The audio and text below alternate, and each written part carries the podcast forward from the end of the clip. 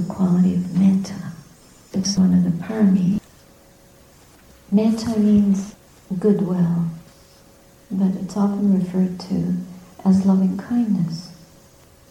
So goodwill does manifest as kindness, and ultimately it consummates in unconditional love. And so when we use the word love in English in this context, I'm thinking of it, I'm using it in, in the sense of that quality of unconditional love. It's not specific to one person or to people we like or approve of, but it's for all beings, whatever and wherever they are. Just like the sun shines on all beings, it doesn't only shine on nice people or Canadians. It shines on insects too, on everything, every creature.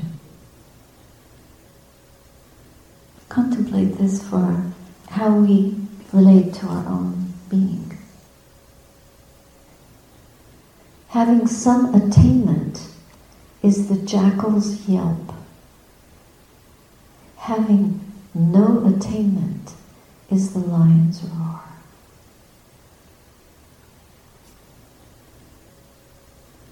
And this is by Viktor Frankl. Forces beyond your control can take away everything you possess, except one thing: the freedom to choose how we respond to the situation. This is by Ajahn Dtayasaro. There is an energy that unchanneled flows into ill will and finding fault. Deal with it wisely, and you may pour that molten flow into a Buddha within your own heart. So now I'd like to read to you from a very beautiful sutta, and it's about the topic of metta, goodwill, loving kindness. And it speaks to this using wisdom, an enlightened wisdom, an awakened wisdom, to keep molding and channeling that energy that can turn to harmful use of our strength, our speech, our mental or physical acts. So the qualities of metta, which we can develop and practice, can lead to the liberation of mind. There are several suttas in the Pali Canon which speak to this directly and which mention the channeling or the, the developing of an expansive quality of loving kindness that goes out towards all beings without choosing, choicelessly, boundlessly. That can be the basis from which we can realize liberation of the heart. This is taken from the Numerical Discourses, the Anguttara Nikaya, number eleven sixteen. And it's called The Blessings of Metta. Monks, when universal love, universal, this is very, very crucial, it's not individual, it's a universal love, and it's, it's developed in the heart. Monks, when universal love leading to liberation of mind is ardently practiced, developed, unrelentingly resorted to, used as one's vehicle, made the foundation of one's life, fully established, well consolidated, and perfected, then these eleven blessings may be expected. What are these eleven? One sleeps happily.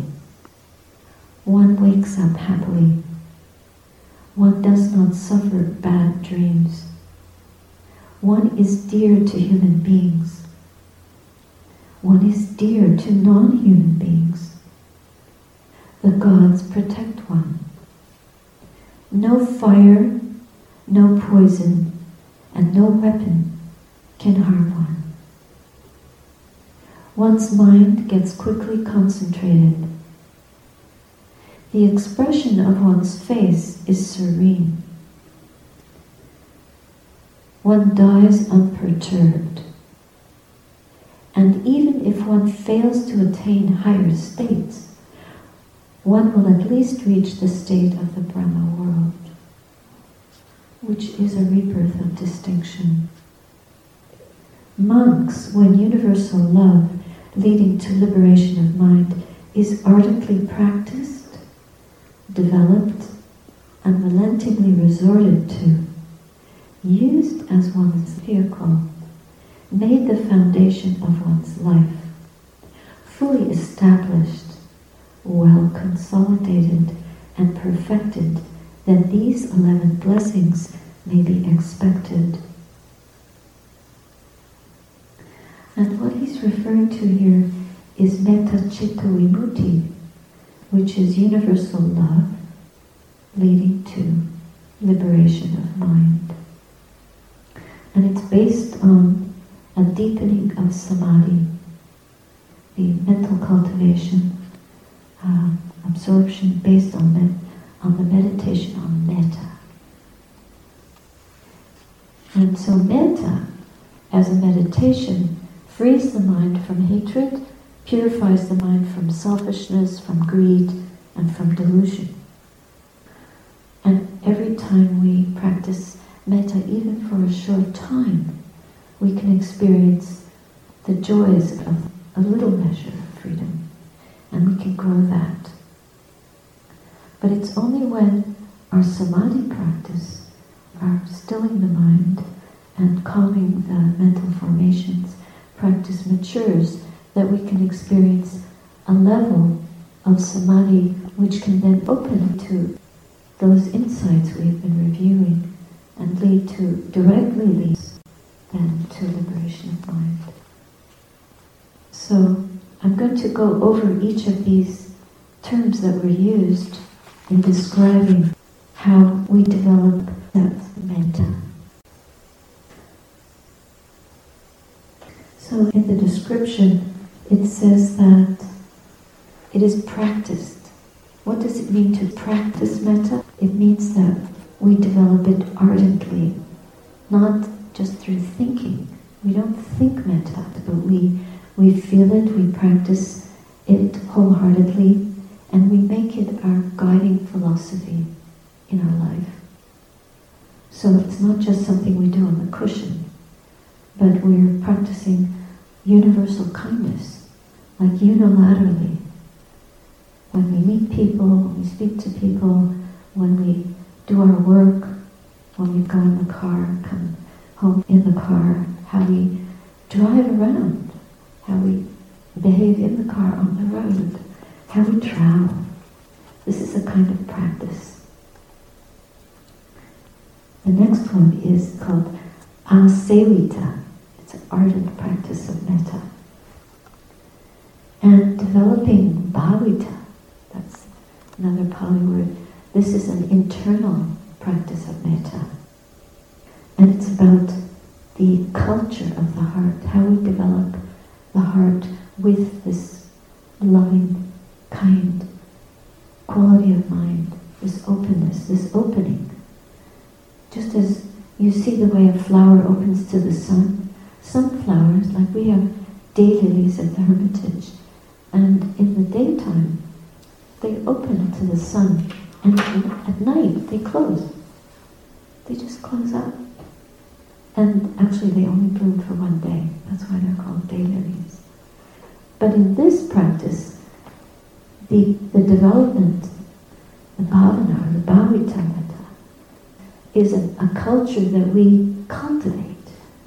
So we're always opening the heart. We're not closing it at certain times, but we're developing the power, the steadfastness to to keep that type of attitude within us available for nourishment, nourishing ourselves and others. And the result of it is we get, we begin to feel the mind integrating. It becomes integrated in the sense of purified. Purified in a way that is natural. It's like when water comes from a spring, it has a certain taste. Very sweet, very sweet taste, usually spring water. And this integration of mind leads to a, a springing, a wellspring. It springs forth. The metta just comes forth naturally from the native light of the heart. And that's because all the faculties, faith, wisdom, energy, the faculty of energy and mindfulness working together, the faculty of being able to focus the mind, still the mind, concentrate the mind on one object, commit, commit to seeing through to the truth of how things are. And the wisdom faculty, these all become integrated. They work together harmoniously. So we're not fractured. Our minds become developed and unified. So the Buddha's teaching is that our whole mind grows in maturity through this kind of universal love. And I've said in a, in a couple of the groups that metta is like the oil. You, you can't drive your car without having oil in your engine. You may have gas, enough gas. You have everything else, the tires are full of air, the brakes work, everything is intact, the axles, everything is balanced, but there's no oil. So that's not going to take us very far. But if we oil the engine, or the inner workings of the heart with metta, then we can go all the way, the whole path. And if you break the Eightfold Path down into its components, you'll see that every single quality is imbued, is permeated with this goodwill, with this wholesome intention, wholesome, clear state of mind, friendly state of mind, and in our action, our speech, our way of seeing and looking, our way of spending our time, everything we do with care, with a, a gratitude, and our effort, our ability to pay attention. If we don't do that in a friendly way, how can we possibly approach the object that we're looking at? We wouldn't be able to approach it. So to really hold an object in the heart and commit to holding it, there must be metta there. The very root of our meditation practice depends on that. And we water it, we oil it, we lubricate it. Really a wonderful thing. So developing it means we do more and more and more and more. There's never too much. We inundate. Instead of the floods of desire and ill will and opinions and thoughts and the mind wandering and being scattered and restless, we stop, we're present, we, we open, we oil the workings of the heart and the harmonious cooperation of all the faculties through this development of the bhavita, of metta. And then bhavavicata is again the repeated practice of metta. More and more, repeating and repeating in all our waking hours, and even when we fall asleep. Then we fall asleep with that mind that, oh, this is a time to rest the body.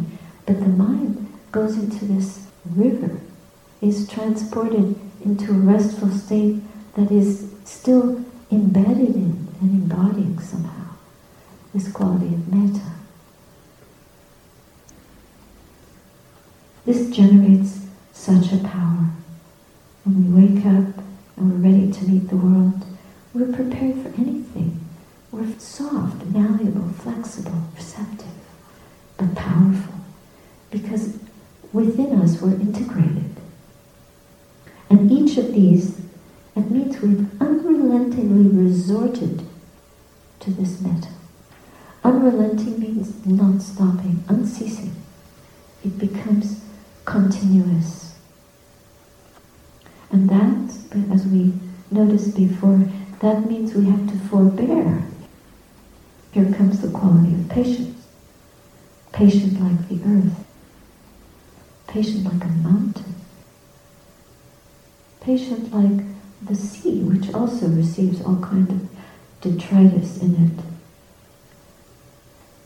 I remember when I sailed across the Atlantic, we were in a sixty-foot boat. It's nothing compared to the cruise ships. And so if we were in a shipping lane, we had to really watch out because these huge boats would come along and sadly, they would dump their garbage. These enormous bulks of garbage would be floating in, in our passageway. And we'd have to zigzag through this detritus, this wreckage on the sea, this terrible, destructive. It was very disconcerting for us. And at night you couldn't even see them. And at least the big ship has lights and you can compare. But all the garbage they threw in the ocean, never mind the danger it put our boat in and our lives, but what it does to the creatures who end up eating this stuff and dying because there are many dangerous and undigestible plastics and other poisons going down into the sea. And the sea accepts it all, accepts it all.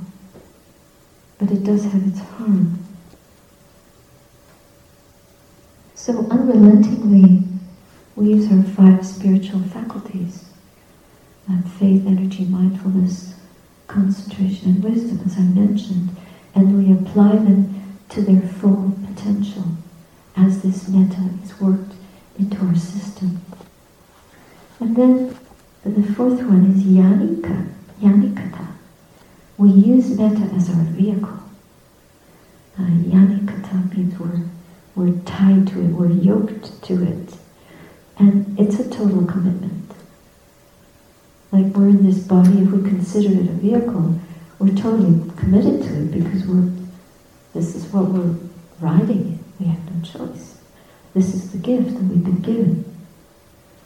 If you're in one kind of vehicle, you don't look around wishing you were in another one, because that's very debilitating to our ability to work with what we have. When we don't have gratitude, our energy becomes scattered. If we're comparing and thinking about the lack, then that creates an obstacle, a dysfunction in the mind, a disheartening. But metta is that which uplifts the heart and propels it forward. It's not a propulsion like a rocket ship. It's for just like a healthy engine that you can travel with, you can journey with. And it makes the journey more smooth, more lovely. And one can easily commit to that because one sees the power and the beauty of it. So it's a yanikata. And you know that this is a divine abiding. It's a divine miracle. It's a sublime abiding, like we chanted this morning. And we can spread it in one direction. First quarter, second quarter, third quarter, fourth quarter. Dividing the universe up into these four quarters, which receive our metta. One of our chants by the Sublime Abidings speaks exactly in that way. You just do four quarters. It's so simple. It is directional, but it's simplified. Just like our our life the more, and our minds, the more we simplify, the easier it is for us to go forward in the journey, because we're not trying to hold onto concepts. The Buddha was teaching beyond concepts. As from the saying of Lao Tzu, not to plunder the mystery with our concepts, but to dwell in its intrinsic emptiness. So, there's yet another quality. Vatthukata. Vatthukata is we make metta the foundation of our life. Imagine. Yes, it becomes a shelter, but when we make it into the foundation of our life, we are really rooted in it. So if you think of yourself as a plant, what do you? What would you like to be rooted in? Is it sand? Are we rooted in sand? Actually, some plants grow better in sand. Or do we have a specific kind of fertilizer that we, we need to use? And what he's saying here is vatthukata. We use it as our shelter. It's our chief resort. That means that's where we spend our time. Resort is referred to here. It's not like a holiday resort where you go for a holiday and you think, oh, I want to go to Hawaii and stay at some beach resort. This is a mystical resort. This is not a worldly resort. But the word resort means, where do we want to spend our time? How do we want to spend our time? How would we like to grow in this Dhamma and discipline? So we want to use metta as our chief resort. It's our protection. We want to be safe. If we want safety, we can always go to this quality of metta. And then remember, when we've done that, that we're actually in contact with and connected to, plugged into the Eightfold Noble Path, because metta is keeping us on that path. Every limb of the path is yoked to it. Intrinsically, inherently, we're related to metta. We travel in it. And there is more. Anuṭṭhita. Anuṭṭhita means we're fully established in it. No one can tear it away from us. And no one can tear us away from that. It's a loyalty. We feel loyal to our family, mom, dad, brother, sister. We feel loyal. But this is a different kind of loyalty. This is like going down, down to the very fount, maybe even lifetimes, of where we've been coming from and where we want to incline our mind. So if we are rooted to it, anuṭṭhita, to the metta, that means that it's going to direct us towards Nibbana, because that's that's where it leads naturally. It's the quality that leads to ceto-vimutti, which is liberation of mind. So as long as we stay rooted in it, that's where we will. This tree, this great tree that we will grow into, will incline in that direction. Rooted also means that it's like an anchor, so that it's that secure. Just the way a boat, boats in the harbor, you usually put their anchor down so they won't float away or be carried away by a storm. Another quality is parichitta, it's well consolidated. We consolidate it. It becomes universally available. It's consolidated within us so that it, it is freely given. It's not like we only get it sporadically. Sometimes a, a spring, I notice we've had droughts at the hermitage, and sometimes our pond gets very shallow. But when we're practicing this metta quality correctly, then it never dries up. It's not sporadic. It's truly always available within us. So, parichitta, we consolidate it. And we do this, and then it becomes effortless through our virtue, through being so devoted and dedicated to following the path of virtue in daily life and in our meditation practice. And the meditation practice is by itself a purification, and in fact this whole path is called the Visuddhimagga. It's the path of purification. It's not just a book, but that's what the path is. So it's not just like stress reduction technique. No.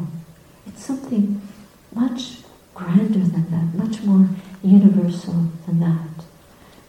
So we are on a stage that is cosmic. It has cosmic implications. It's for our own well-being, but it's also for the well-being of all beings everywhere. And then we perfected susamarada.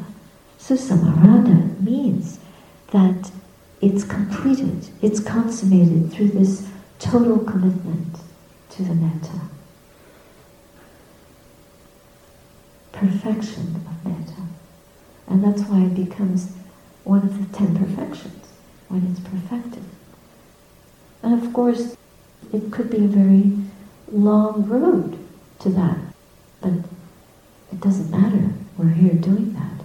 And every day that we practice, every devotion that we make to bringing this quality forth, applying it, sending it all in all directions, and being devoted to it, leads us in the direction of that consummation.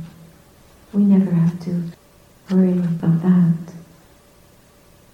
So those are the ways that we develop the metta. We do it ardently, unrelentingly, and we develop that measureless freedom in the heart. So I wanted to relay a couple of stories to you from the suttas, which describe the power of metta. At one time the Buddha was returning from his alms round with his monks, and as they were passing by a prison, the executioner in that prison had received a bribe from one of the Buddha's enemies, his cousin Devadatta, and he let loose a very fierce elephant named Nalagiri, and it was used for the execution of criminals. So this elephant was in a very bad mood, and it was stirred up by the executioner to the point that it was intoxicated with anger. And he sent it rushing towards the Buddha, and it was making these loud trumpeting noises. And Ananda was walking with the Buddha as his attendant. When he saw this elephant rushing towards the Buddha, what did Ananda do? He tried to throw himself in front of the Buddha to protect him. And the Buddha said, "Stand aside, Ananda." He, because the Buddha was projecting metta towards the elephant. Now, this is a very important point, because often in modern language, we talk about psychological term is, don't project your anger on me. Or we notice when we're in family life or in, in group situations where there's a lot of content, com- conflict, and we find other people projecting their ill will towards us. Okay, now, this gives us a clue to how powerful metta is. If ill will can have so much effect on our mood, that people can stir us to lose our temper because of their projections. And their projections are based on old traumas, and yet they're angry and they may just give us an unkind look and we can flare up. Imagine the Buddha, fully awakened, projecting this loving heart towards a mad elephant that was rushing towards him to destroy him. So what does the elephant do? As it approaches the Buddha, it slows down, it comes up to him, and it kneels in front of the Buddha. It kneels down. This is the power of metta. This incident is recorded in the suttas. It's said that the elephant came under the sway of the Buddha's power of love. And he projected towards that wild beast. So we can take this to heart and we can try it out. Try it out and see.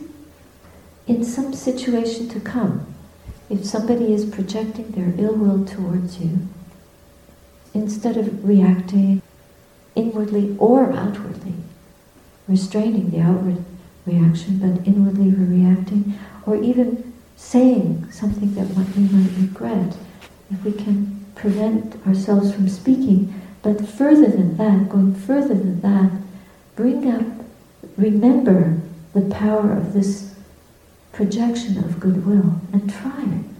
So may you, may you be free from suffering. You don't have to say it because they might mishear what you're saying, and they might think you're slandering them, because I've experienced this. People will often, if they're upset, they will not hear what you're saying.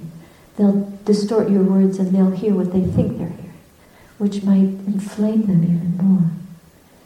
But just quietly to yourself in your heart, may you be free of suffering, may you be well, may you be peaceful, may you be free of suffering, may you be well, may you do no harm to me, may you receive my love, may you receive my loving kindness. And then step out of the way. Because we're not fully enlightened, we may not be even one part enlightened. So wherever we are on the path, we have to recognize our limits and don't give people a chance to do harm. If you feel that your projection is not powerful enough to prevent the harm, then just step out of the way skillfully, not angrily, not violently. Or you can gently say, "Excuse me, I have to go now," in a kind way. Leave them with a taste of kindness, a taste. Even if they don't hear it at that moment, maybe an hour later, two hours later, they may hear it, because they'll be going over it in their minds. They will be bouncing from their own anger. They will be rebounding from that violent energy. And it'll keep arising and turning in their minds over and over. And then they might lash out at someone else, because that's what happens when anger is out of control. It's such a force. Like a storm, till it peters out. It could cause so much damage, till it just spends itself.